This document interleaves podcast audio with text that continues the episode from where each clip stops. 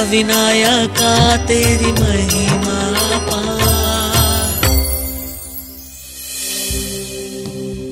संस्कृत में अष्ट का अर्थ है आठ, और विनायक, ये भगवान श्री गणेश के अन्य नामों में से एक है।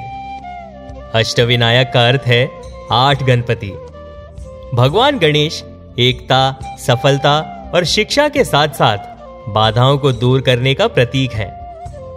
अष्टविनायक गणेश भगवान के आठ मंदिरों को संदर्भित करता है, जो भारत में महाराष्ट्र राज्य में आठ स्थानों पर स्थित है।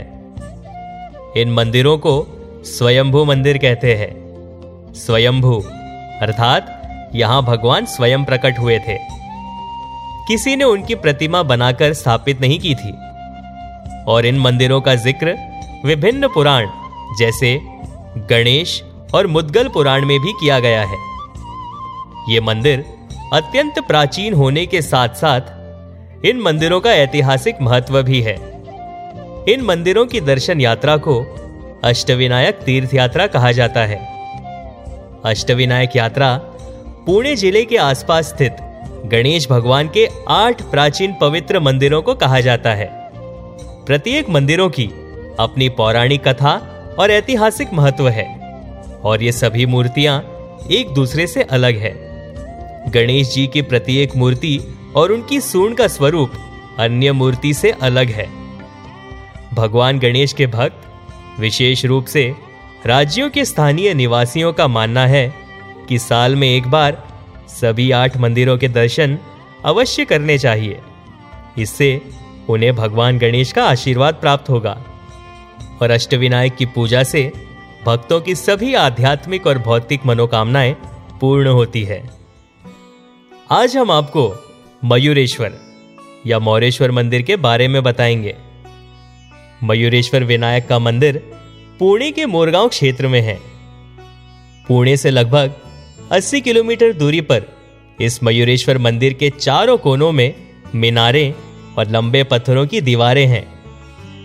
इस मंदिर में चार दीवार भी हैं और इन दीवारों को सतयुग त्रेता युग द्वापर युग और कलयुग अर्थात चारों युग का प्रतीक माना जाता है। इस मंदिर में गणेश जी की मूर्ति बैठी हुई मुद्रा में है और इस मूर्ति की सूंड बाई ओर तथा उनकी चार भुजाएँ एवं तीन नेत्र हैं। इस मंदिर में नंदी की भी मूर्ति है।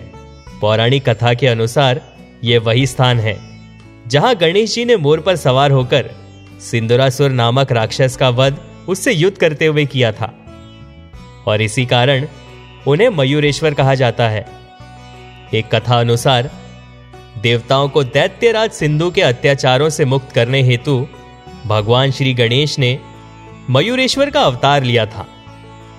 गणेश जी ने माता पार्वती से कहा कि मैं विनायक, दैत्यराज सिंधु का वध करूँगा।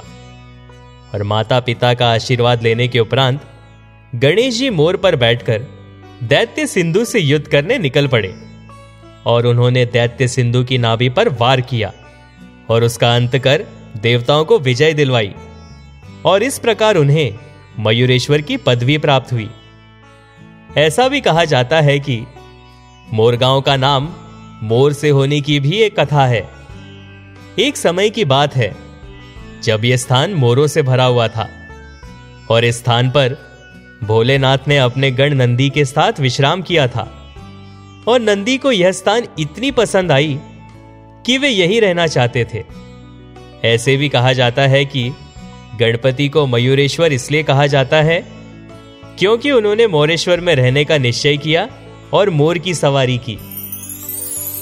तो ये थी अष्टविनायक के मोरेश्वर मंदिर की कथा। आप सुन रहे थे Ashtavinayak only on radio city Ashtavinayaka तेरी महिमा।